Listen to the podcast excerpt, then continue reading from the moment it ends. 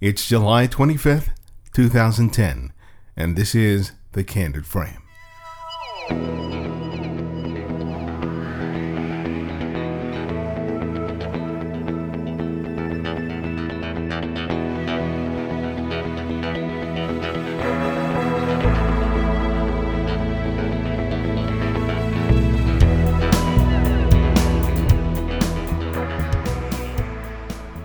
Welcome back to another episode of The Candid Frame.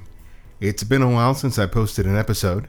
A variety of computer and software problems and a full dance card has made it a challenge to get back on a normal schedule, but I'm pleased to be back with a new episode tonight. I want to thank all of you who sent me messages saying how much you've missed the shows. Thanks for those, and for your continued support of me and the podcast. Today's guest is one of those legendary photographers whose work has not only provided him personal success, but has served to inspire generations of photographers who have come after him. Anthony Barboza has made a career as a fashion, advertising, and street photographer, as well as a fine artist and educator. His passion has been invested not only in his photographs, but in his discussions about what it means to be an artist with a camera. So sit back and enjoy our conversation with Anthony Barboza. Well, welcome, Anthony, to the Candid Frame. I'm very excited to have you on the show, and thank you so much for making the time to, to speak with me today. Okay, no problem. Well, let's start off with your beginnings of, as a photographer because you've been at this for, for quite a while. But I'd really forty years, yeah. Yeah. So how did that how did that begin for you? Wow. Let's see. how did it begin? It's a long time ago. Okay. I came out of um, I came to New York when I was 19, and um, I had gotten out of high school and I didn't know what I wanted to do. Um, but I, uh, my aunt lived in New York and she had a phone book and I went through it and I realized that I liked photography because I used to coming from school stop and use bookstores and look at magazines, you know, Life and Look. So I decided that um, I didn't have a um, good grades, so I decided that I would go to um, New York Institute of Photography at night in New York City. Um, but later I found out that after one course at night that they were teaching all wrong to me and um and we were using plastic reels and I didn't think it was um I found that's not right to use plastic reels It's better to use the stainless steel to develop film. But eventually, I met up with this group of black photographers called Kamoinge Workshop at the time, and I joined them, and I learned a lot more from them. And then I was um, drafted in the army, and I ran to the Navy during Vietnam. So they put me in um, the Navy. They took me in the Navy, and I um, I couldn't get photography school. But I was in Pensacola and they had the photography school there, but they gave me structural mechanic. When they saw how good I was as a photographer, and I had I was in some sidewalk art fairs in Pensacola, they put me into the lab on the job training. And then the next year, I was a staff uh, newspaper photographer for their uh, Gosport so that's how I started. And then I got out of the Navy, and I um, went around trying to get a job in photography. And every photographer that you went to said that, um, well, you need experience. And I didn't know anything about lighting. I knew how to photograph, but I didn't know anything about lighting. So I couldn't get a job. So then I decided I would just do it myself. And I started out as a photographer, but I did get a uh, a night job learning how to print for free with a photographer named Hugh Bell. So at night I would, you know, I would work in a darkroom. And he showed me how to print better. And then I started my own little studio. Um, I think that I did that night printing before, and that free job before I went into the Navy. I think that's what happened. So when I got out, I decided that I would just become a photographer and open up a little studio. And then I started with um, working on a portfolio of fashion photography, and I was hired on my first portfolio by Harper's Bazaar to do uh, shop by mail photographs. I did that for about a year, and then they would also let me do some watch ads where I would shoot the watches and also shoot some of the fashion because they were in-house advertising for certain companies, and that's how I started. You've covered a a real range of, of subject matter in your work. I mean, when people go to your go to your website, they're seeing your your portrait work, they're seeing your nude work, they're seeing some some more conceptual work. A lot of photographers oftentimes get locked into just one particular niche, but you're you've been pretty diverse. What's allowed you to be, to have that diversity? Well, you have to understand that. Um, okay, I wanted to do photography full time, in whatever capacity it is. I could not hold on to another job and do photography on Sunday. You know, things like that. Um, my interest in photography is the visual. The visual means uh, to me that you are putting uh, on paper, on print, what you sense and feel in your mind. So no matter what jobs I ever did in photography, I always did my own work as well. So I always worked in fine arts as well because my interest was photography. Sure, I had to make a living, but I also, if I'm making a living, I'm buying film. Buying film, I can do my own work. So I would do on spare time in my studio my own projects always, and sometimes I would go out on location early in the morning before the regular day started and work on my own photography. Then in the daytime, I would do fashion shooting. So I've always been that way.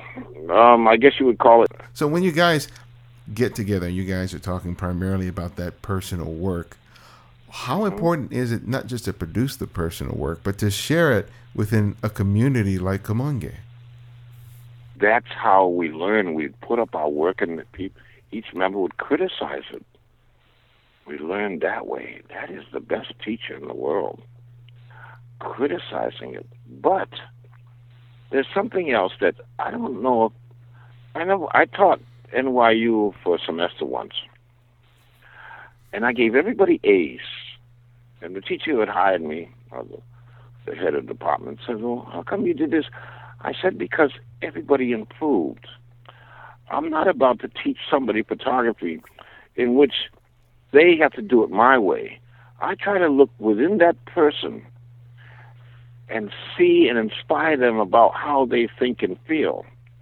I mean, I was able to say to students, you took one roll of film, by looking at the photographs, that's all on one roll of film. I could tell another student, oh, and I did this at RISD, Rhode Island School Design. I said, I can read your photographs. I said, you miss home. She was in shock. Yes, she did. I could tell by what she was doing.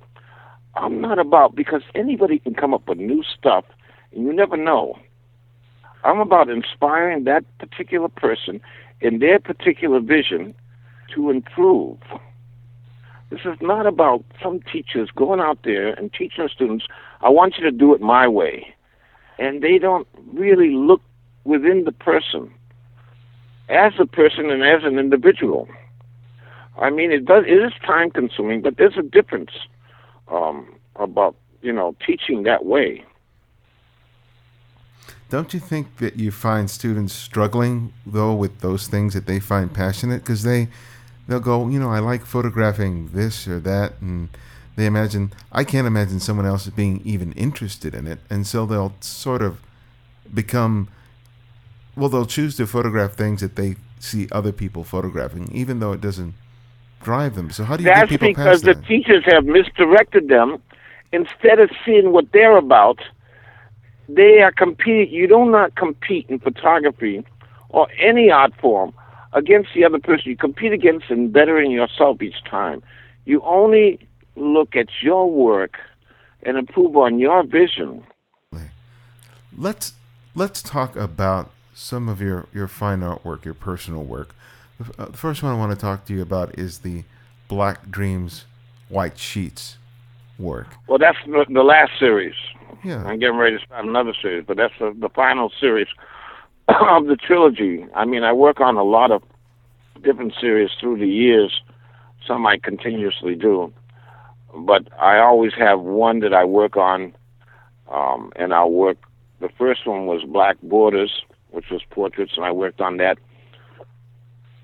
for seven years. I think it was five, yeah, seven. And then I went to jazz, and I worked in the clubs for ten years.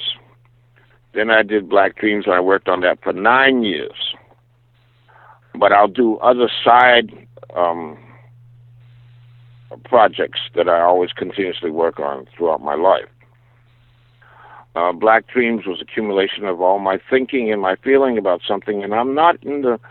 One time I complained to Museum Modern Art that you know, I had sent a portfolio up, and um, they called me and said we don't understand this, and I said, well, just because you don't understand it doesn't mean it's not good. And from then on, I have a lifetime membership with Museum Modern Art. So um, I'm not about going on with the trends that are going on. Uh, that a lot of the critics and the Museum of Modern Art and some other photography critics uh, um, decide this is the new trend. This is the new. I just do what I sense and feel through the years. That's just the way I look at it. I'm an individual and I'm doing it my way. Um, I'm over years ago of asking someone's opinion about my particular project. I mean, I've studied enough for 40 years about history photography to know that um, I'm doing it this way now. I don't care whether they like it or not. This is what I'm thinking. So that's how I've always done it. Well, it's interesting to see that this this particular project is an extension of the first one, the Black Borders, where primarily they were were portraiture, and these these images are, are portraiture as well. But in Yeah. these images, Mhm. you use a bed and a sheet as a backdrop rather than just a simple seamless. W How did that idea come about, and why that choice? Oh, I have no idea. I have no idea. God gives you something, and I I don't remember. I don't know. Um, but I worked on a uh, a year before I figured out something that um, if you have always just a bed there, it becomes monotonous no matter what's on the bed. So I had to extraneously put certain parts of um, the um, light stands or whatever in there to make it not so monotonous. And then sometimes I have some in a sepia tone and some in black and white. Sometimes I have black sheets, sometimes I have uh, white sheets. But the, there's a reason for the black sheet, there's a reason for the white sheet. So, um, and I can't go all into that because it's really involved. I always try to think on multiple levels uh, in my thinking.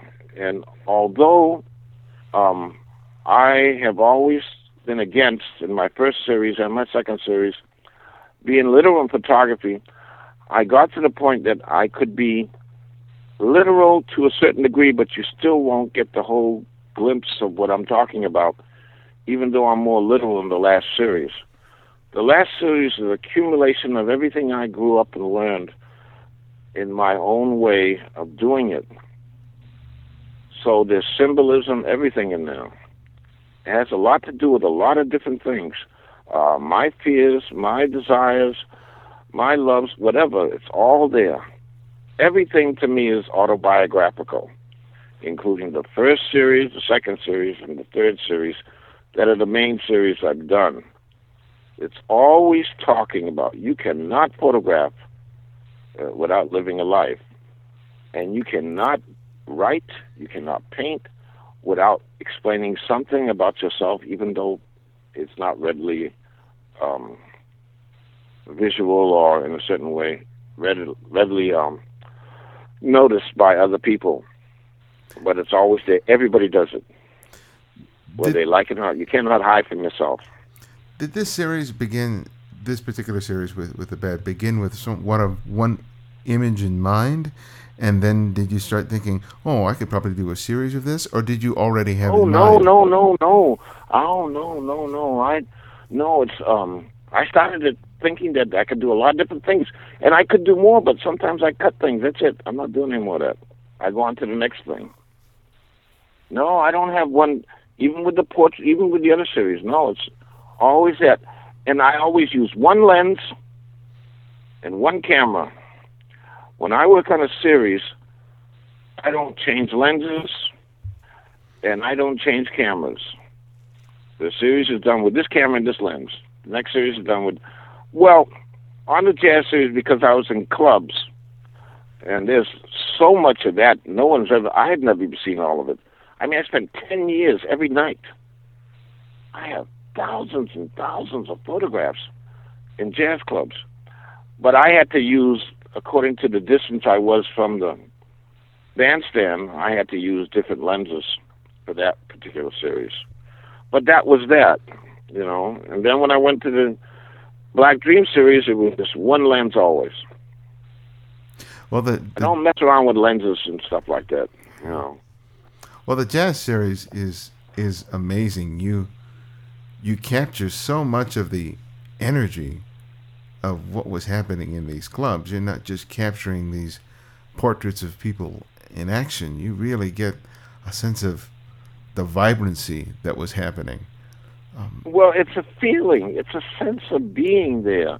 Lots of times I go in a club and not photograph much at all because I was just gotta just listen to the music.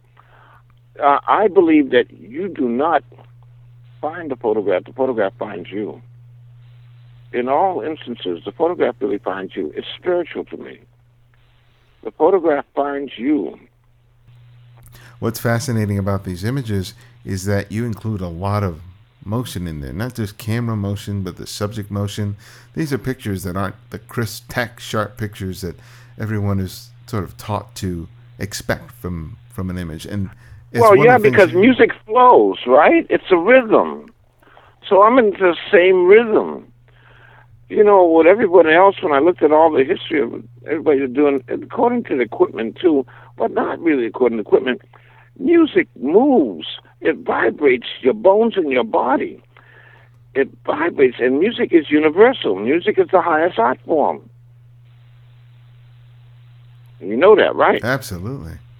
Yeah, music can relate to everyone.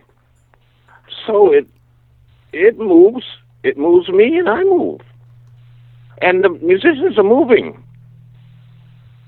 You know, there's an energy there. That's the energy. That's always amazed me.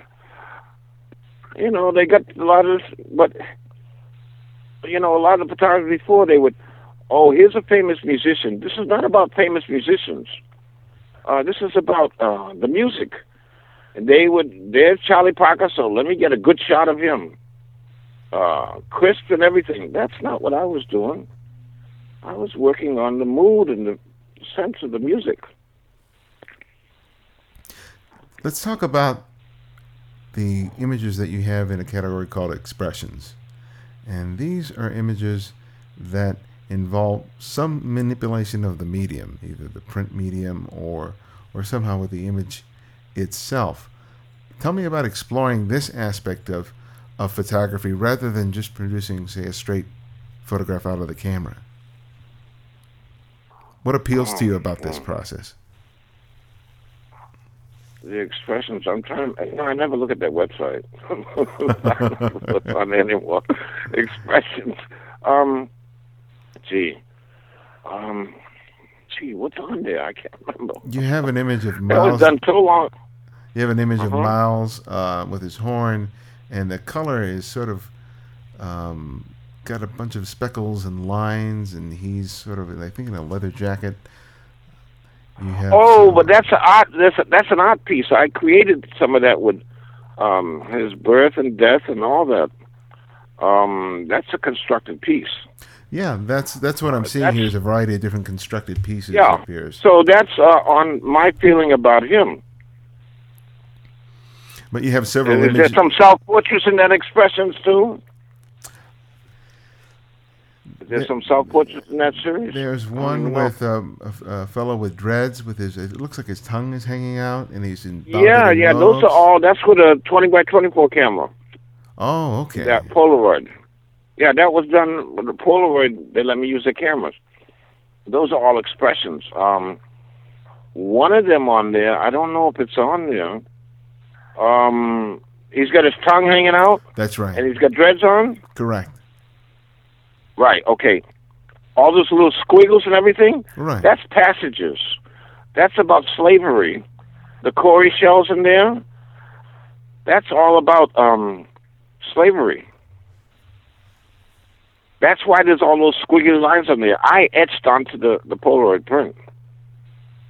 I etched on there. So that's about slavery. Passages. Well, they're beautiful Mhm. images, and it's interesting to see that that. Well, anytime I see people who choose to not just produce an image on print, but start playing around with the actual print itself in order to Yeah, I did that for a while. Yeah, You know, I've done a lot of different things through the years. So experimentation is a big part of your. so experiment experimentation is a big part of your process.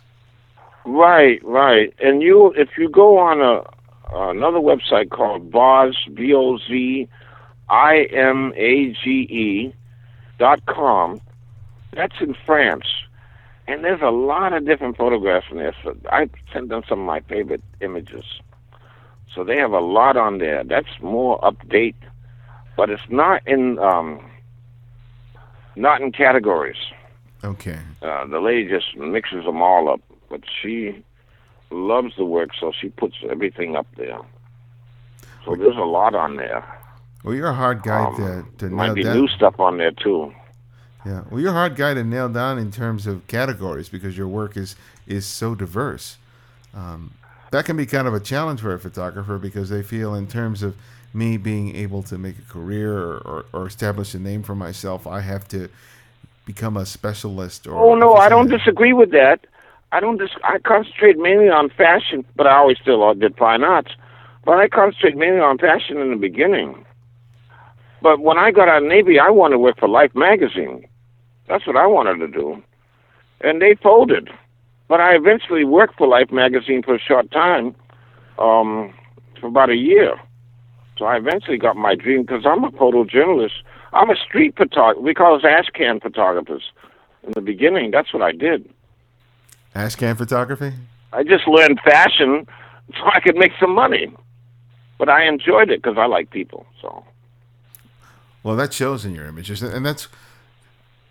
Do you think that's something that people can learn? Learn. I mean, a lot of people want to photograph people, and then there are certain photographers who just have a natural ability to engage with someone, and for It- other people, it it's a does- little. it involves your personality. I'm a I was a book person. I was like a nerd in school, a book person. Um, it that's why some people do still life time. They can't bother with people. You know, it's it's something that you can develop. It goes along. Everything is intertwined. Your personality is intertwined with what you do. What you, no matter what you do, it's all about you. You know, it's like um. For many years, I looked at Annie Leibovitz. I said, Annie Leibovitz, you just shock value photographs, and then I can't even look at them anymore. You know, it's just. Then she understood later on that okay, the subtleties are like jazz music. Every time you look at it, you see something different, or you hear something different, like the music. She developed that through years. She was about, but this is how she got over. She did all shock value photographs first, but shock value photographs do not last. When every that's really 100% literal. You don't want 100% literal in your photographs. Once you do that, that's you know that's photojournalism. You know the the, the war and all that. They don't last. After a while, you know somebody slaps you in the face a hundred times, and then it don't affect you anymore. So, That's how I look at that. so how how It's does an image? subtle.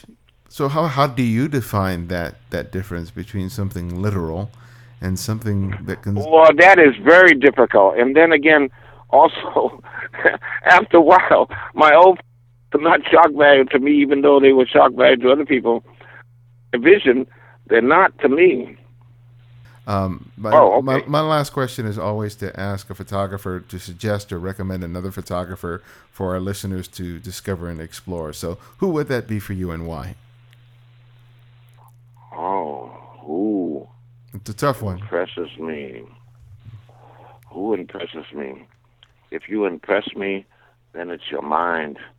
So, um, as a painter, Delacroix impresses me. As a poet, uh, uh, George Louis Borges impresses me. Um, as a photographer, Bill Brandt impresses me. Bill Brandt. Well, thank you so much for, for your time this morning, and uh, thanks for, for your patience as well. I really I really do appreciate that. Thanks for joining me for another episode. If you have any comments or suggestions, email me at thecandidframe at gmail.com or post a message on the blog at thecandidframe.com. You can also join our community of listeners on Twitter, Flickr, and Facebook. Links to each can be found on the homepage. And you can now download episodes directly to your iPod or iPhone using the Candid Frame app, available now on the iTunes Store. Till next time, this is Ibarionex Perello, and this is The Candid Frame.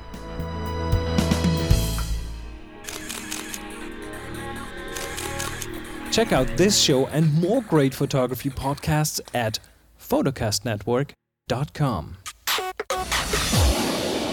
photocastnetwork.com